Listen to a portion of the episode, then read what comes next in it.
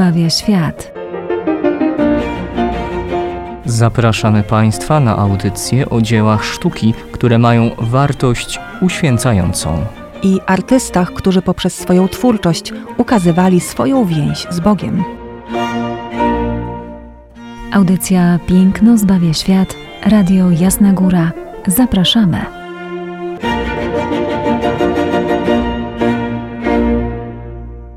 Piękno zbawia świat, ojciec Tomasz Mordziałek i Izabela Banaszewska. Drodzy radiosłuchacze, dzisiejsza audycja dla tych, którzy mają zamknięte oczy, ale nie z powodu tego, że są leniwi, jeszcze leżą w łóżku i rozkoszują się niedzielą, dniem wolnym od pracy i gdzieś tam może przewracają się z boku na bok, ale dla wszystkich tych, których oczy w jakiś pewien sposób są zamknięte na to, co niewidzialne, a co pragnie ukazać nam Chrystus.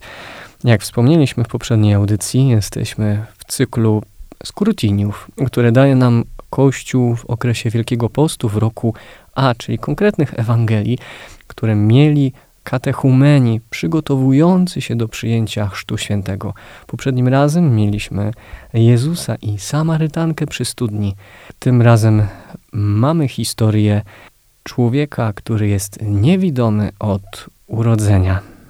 Tak, i po raz trzeci pojawia nam się tutaj motyw studni, no tym razem sadzawki, ale faktycznie najpierw była Rebeka i Eleazar przy studni, później mieliśmy Chrystusa i Samarytankę, tym razem w tej sadzawce będzie obmywał się niewidomy od urodzenia. Natomiast będzie nam ilustrował ten fragment Ewangelii Świętego Jana, fresk z kościoła San Angelo in Formis w południowych Włoszech. Fresk z XI wieku, a więc malarstwo romańskie. A skoro fresk, to oczywiście wiemy, że musi być integralnie powiązany ze ścianą, ze ścianą kościelną oczywiście. Kościół San Angelo Informis to bazylika trójnawowa zakończona trzema absydami. Nawy są wydzielone kolumnami, nad nimi okna nawy głównej i otwarta więźba dachowa. Freski w tej świątyni umieszczone są na ścianach naw, a także w absydach. Ten fresk, na który spoglądamy, jak Państwo mogą zauważyć na radiowym Facebooku, znajduje się na prostej przestrzeni, nie ma w nim krzywizny, a więc znajduje się na ścianie tej bazyliki. Jakie jest malarstwo romańskie, przede wszystkim mistyczne, ale zanim do niego dojdziemy, to zatrzymajmy się na fragmencie Ewangelii. Omawiany przez nas e, fresk podaje i przedstawia nam dokładnie ten moment Ewangelii. To powiedziawszy, splunął na ziemię, uczynił błoto ze śliny i nałożył je na oczy niewidomego. I rzekł do niego, idź, obmyj się w sadzawce Siloam, co się tłumaczy posłany. On więc odszedł, obmył się i wrócił widząc. Oczywiście tą osobą, która uczyniła błoto ze śliny, był sam Jezus. Natomiast niewidomy od urodzenia, wcześniej jeszcze była rozmowa z uczniami i z Jezusem na temat tego, dlaczego jest niewidomy, kto zgrzeszył, on czy jego rodzice, dlaczego cierpi on tą konkretną chorobę, tą konkretną ułomność. Takie było rozumienie Żydów, jeśli chodzi o wszelakie e, choroby i ułomności, że były skutkiem następującym jakiegoś grzechu, grzesznego życia, grzesznego postępowania. Ale Jezus kompletnie przez całą Ewangelię to rozumienie e, niszczy. Mamy tu przedstawienie bardzo istotne dla katechumenów i myślę, że każdy z nas podświadomie przynajmniej czuje fragment tego, że ów niewidomy od urodzenia, czyli podobnie jak ci, którzy jeszcze nie mają e, w sobie tego zalążka konkretnego ziarna wiary, który daje chrzest, widzi, czyli oni również zaczną dostrzegać oczami wiary przez Ewangelię to, co Jezus głosi, to kim On jest, światłością świata. Notabene chyba warto tutaj odnieść się również do Williama Hunta, którego omawialiśmy na Chrystusa Króla, światłość świata. Tak, rzeczywiście często ten obraz powraca do tych naszych refleksji. Po raz kolejny, drodzy Państwo, pojawia nam się tutaj motyw wody. E, pamiętamy, że uzdrowiony niewidomy od urodzenia, idzie obmyć się w sadzawce Siloam, a potem powraca. Po drodze jest jednakże przesłuchiwany, bo oczywiście to jest właśnie takie niezwykłe, że kiedy temu człowiekowi otwierają się oczy, on zaczyna zupełnie inaczej wyglądać do tego stopnia, że niektórzy go nie poznają, mówią, że to nie jest ten sam człowiek. On musi zaświadczyć, ale nawet jego świadectwo jest niewystarczające. Zostają wezwani jego rodzice, którzy mają zaświadczyć, że to faktycznie jest ich syn, który urodził się niewidomy. Na pytanie, które stawiają Żydzi, które stawiają faryzeusze, kim jest ten, który ci to uczynił, ten człowiek odpowie: To jest prorok. No ale niestety, to nie jest jedyne pytanie, które mu zadają. Tych pytań jest cała masa. Wręcz można odczuć takie wrażenie, kiedy czyta się ten fragment Ewangelii, że człowiek ten jest przesłuchiwany. Dokładnie, ze względu na to, że Jezus uczynił coś, co jest niewłaściwe. Mianowicie dokonał uzdrowienia, uzdrowienia w szabat. Tu jest problem, że dokonało się to wszystko w szabat, w dzień, który nie powinno się pracować. Jezus, czyniąc błoto e, z ziemi, ze śliny, dokonał pracy, gdyż Talmud jasno, wyraźnie przedstawia, co gdzieś jest tą e, pracą, czyli też leczenie, tworzenie błota i są to rzeczy zakazane. On naprzeciw tego czyni konkretne dobro dla zbłąkanego, dla tego, który potrzebuje oświecenia. A więc przechodzimy już, drodzy Państwo, bezpośrednio do naszego fresku. Jakie jest malarstwo romańskie? Jak już wspomniałam, przede wszystkim jest to malarstwo mistyczne. Będzie nam eksponowało Chrystusa jako pomazańca Bożego. Jest to zatem malarstwo hieratyczne, dostojne, tak? E, pełne patosu i właśnie eksponujące Chrystusa jako Bożego pomazańca. Kiedy spoglądamy na tę scenę, to widzimy bardzo wyraźnie, że Chrystus jest tutaj postacią największą. To na nim ma się skoncentrować nasza uwaga. Ma największą głowę, jest po prostu największy rzeczywiście.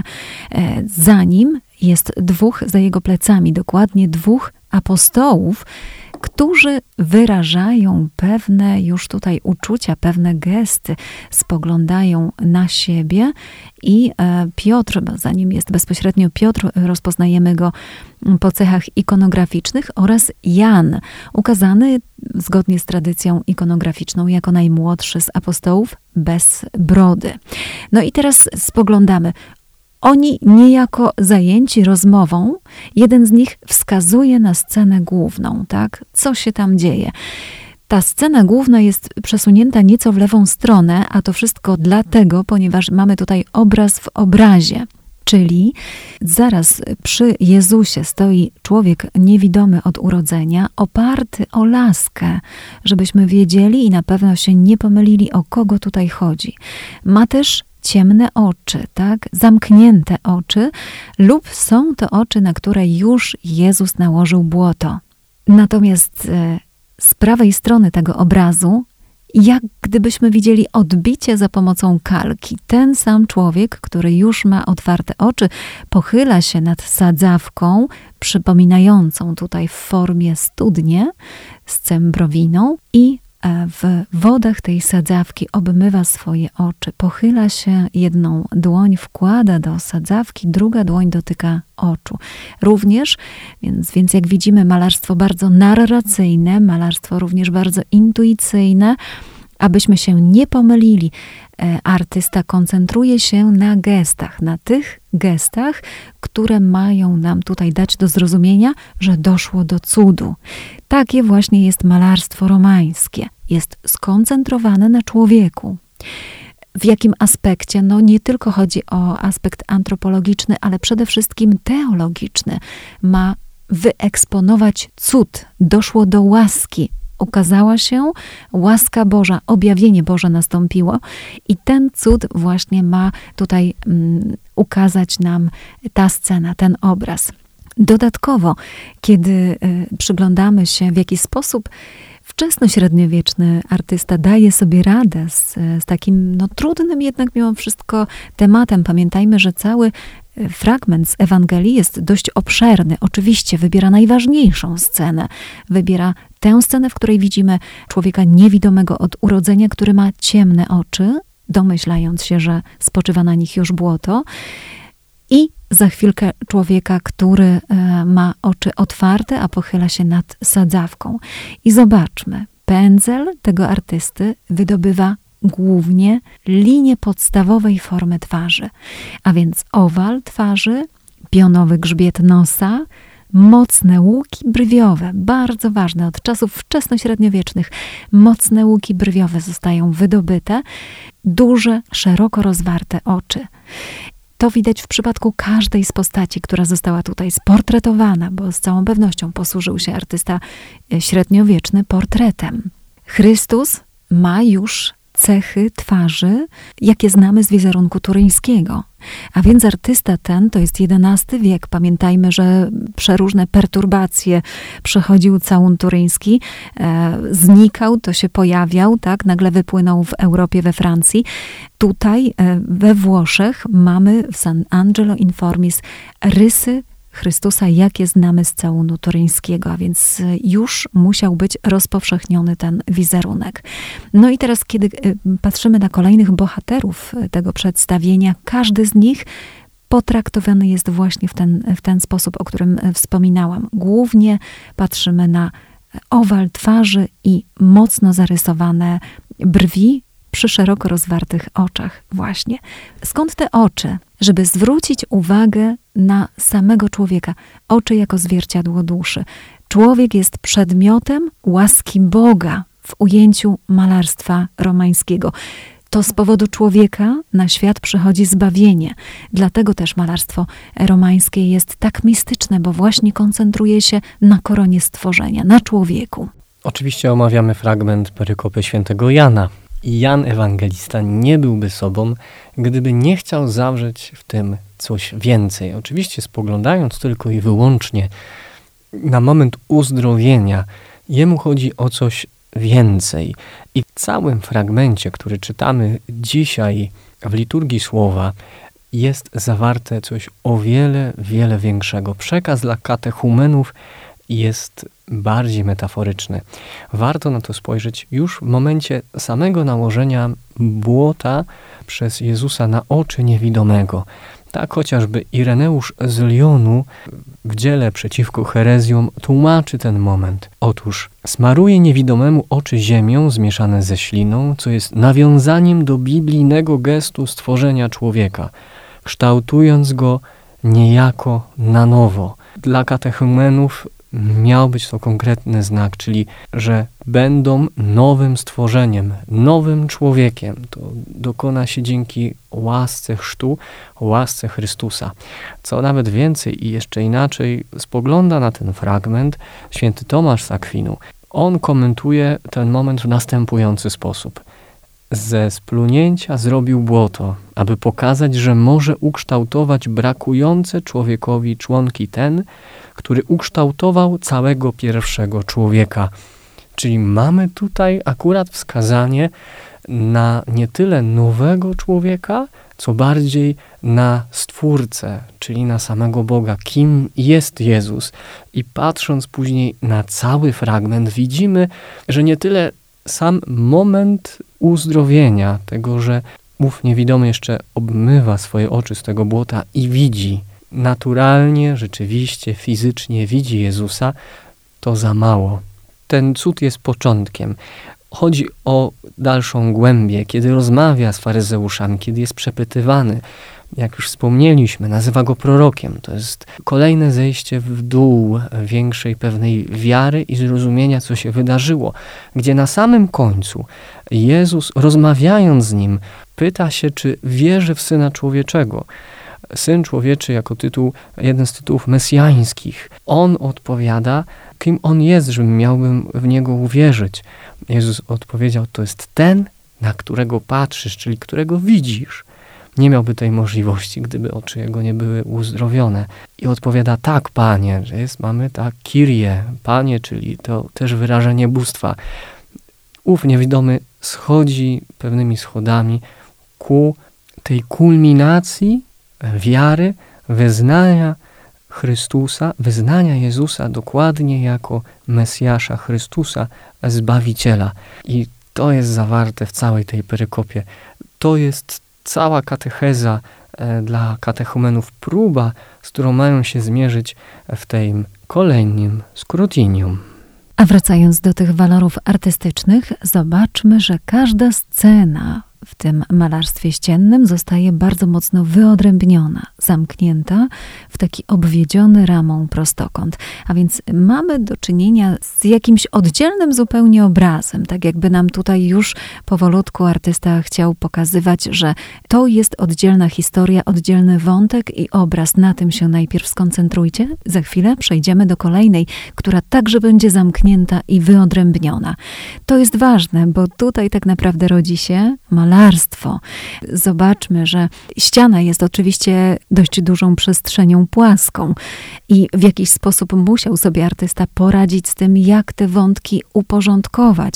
To dopiero oczywiście malarstwo nowożytne będzie traktowało scenę jako taką kwadraturę, wpisując ją bezpośrednio w przestrzeń i umieszczając w środku architektury ten artysta średniowieczny na razie robi coś w rodzaju wyodrębnienia kolejnych obrazów. To jest jedna rzecz. A druga sprawa, realizm przedstawienia. Są tutaj oczywiście jego absolutne początki, ale zobaczmy, co się dzieje za plecami Chrystusa. Zaskoczenie apostołów. No widać, prawda, że oni jeden zwraca uwagę drugiego na to, co uczynił Chrystus. Druga sprawa, to przejrzenie, które dokonuje się w duszy i w oczach, takie i mistyczne, i fizyczne e, tego e, człowieka, który został uzdrowiony. Proszę zobaczyć, że on zupełnie inaczej wygląda, kiedy on otwiera oczy tutaj mamy znów podkreślone poprzez te otwarte oczy, że jest to efekt działania łaski Bożej, której nie widzimy, ale widzimy jej efekt. No to jest właśnie ten realizm, który zaczyna wchodzić. Krajobraz jest dla nas o tyle ważny w przedstawieniach średniowiecznych, o ile znajduje się w nim człowiek. I tutaj w górnej części oczywiście mamy lazurowy błękit nieba, mamy jakiś taki raczej pustynny krajobraz, y, ciemna brązowa ziemia, ale pod nogami tych postaci kłosy. I są to najprawdopodobniej kłosy zbóż oczywiście stylizowane, no bo cóż mamy do czynienia z artystą wczesnośredniowiecznym, ale najprawdopodobniej są to kłosy zbóż. Dlaczego? Bo to wszystko odbywa się w szabat. I teraz jeszcze spójrzmy, jak no, bezimienny artysta, bo oczywiście wtedy mieliśmy artystów bezimiennych, którzy nam się nie podpisywali na swoich freskach, jak wydobywa modelunek postaci. No to jest naprawdę bardzo ciekawe, wręcz kuriozum. Zobaczmy, że tutaj dokonuje się coś w rodzaju gradacji tonów na policzkach, czyli od najciemniejszego do najjaśniejszego, i poprzez wydobywanie tych kolejnych barw, artysta sugeruje nam uwypuklenie twarzy, więc tam, gdzie są policzki, tak, te elementy bardziej okrągłe, czy tam, gdzie jest właśnie broda, taki sposób, poprzez gradację barw, wydobywa nam krągłości ciała. No, w przepiękny sposób. No, to jest takie naprawdę już bardzo linearne i ten linearyzm, w momencie, kiedy wejdzie już do malarstwa włoskiego, romańskiego, on utrzyma się aż do gotyku. Przepiękny sposób. No i też wyszukana, dodajmy i doceńmy, bardzo sprytna kompozycja tego obrazu. W jednej części tego malowidła niewidomy, zwrócony do Chrystusa, w drugiej części odwrócony od Chrystusa, ale tak jak gdyby, mówię, odbity na kalce w drugą stronę, prawda, zwrócony już do e, sadzawki, która przyjmuje tutaj formę nie tylko studni, ale nawet baptysterium wczesnośredniowiecznego, bo znów mowa o wodzie, o wodzie żywej, o wodzie uzdrawiającej. No i jeszcze jedna e, bardzo ważna rzecz. Obwiedzione kontury. Malarstwo romańskie zawsze będzie malarstwem konturowym. Artysta kreśli kontury najpierw, zwłaszcza, że jest to fresk, a potem wypełnia go kolorem. Widzimy jednolite szaty, a na nich dopiero pewnego rodzaju rozbielenia. Przy czym fałdowanie jest jeszcze tutaj mocno kanciaste i też sugeruje nam wpływy nie tylko włoskie, ale również i bizantyńskie. Przywodzi na myśl ikonę, bo są to takie właśnie dość ostre fałdowania. W tym wszystkim jeszcze te zauważone delikatnie, ale jednak kłosy zbóż. Scena niezwykle narracyjna, na niewielkiej przestrzeni. Dzieje się tak naprawdę, zostało opowiedziane wszystko to, co widzimy, co czytamy w dość długim fragmencie Ewangelii. Oczywiście pomijając te momenty, w których to człowiek zostaje przesłuchiwany przez postaci tego, tego wydarzenia. Tutaj mamy to, co najważniejsze i w przepiękny sposób artysta nam zasugerował również, w jakiej konwencji, jakiego pejzażu ta scena była umieszczona. Myślę, że warto jeszcze tutaj dodać fragment egzorcyzmu, który na obecną chwilę katechumeni e, słyszą na swoim drugim skrócinium, bo jest to też rzecz dla nas pomocna, może nawet nie tylu spojrzeniu na e, całą e, historię, ten fragment uzdrowienia niewidomego od urodzenia, ale spojrzenia na naszą wiarę i tego, co łaska chrztu również powinna w nas działać, niejako też pozwolić jej, aby e, działała. Otóż ten fragment modlitwy egzorcyzmu brzmi następująco. Uwolnij Twoich wybranych, tutaj obecnych, od zaślepiających ich złudzeń. Spraw, aby utwierdzeni w prawdzie stali się dziećmi światłości i pozostali nimi na zawsze.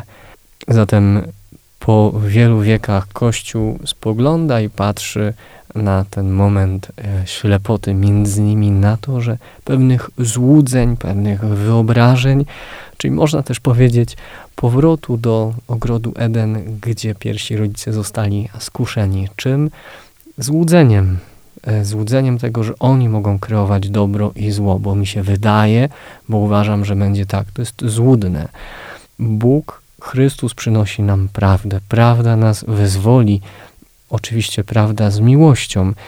I to ona jest e, trzonem przede wszystkim dla ochrzczonych i tych, którzy do chrztu zmierzają, aby przede wszystkim poznać prawdę, nie tyle o Bogu, ale też e, o sobie samym. Prawdę, która uwalnia z naszego wewnętrznego Egiptu. Oczy niewidomego od urodzenia zostały otwarte i zmienił się cały jego świat.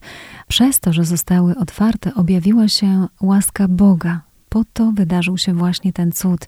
Oto pytano Chrystusa, dlaczego ten człowiek jest niewidomy, kto zgrzeszył. Nikt nie zgrzeszył. Chodziło o to, aby ukazała się chwała Boga. Myślę, że w naszym życiu też czasem dzieją się rzeczy, w których wydobyta zostaje chwała Boga, tylko czy my potrafimy docenić i dostrzegać te fragmenty naszego życia. Wielki Post to taki dobry czas, by te oczy otwierać, otwierać z wiarą i widzieć więcej. Dobrze będzie pożegnać się słowami świętego Pawła do Efezjan. Obudź się, który śpisz i postań z martwych, a ja a zajaśnieje Ci Chrystus. Bardzo dziękujemy za dzisiejsze spotkanie i zapraszamy za tydzień.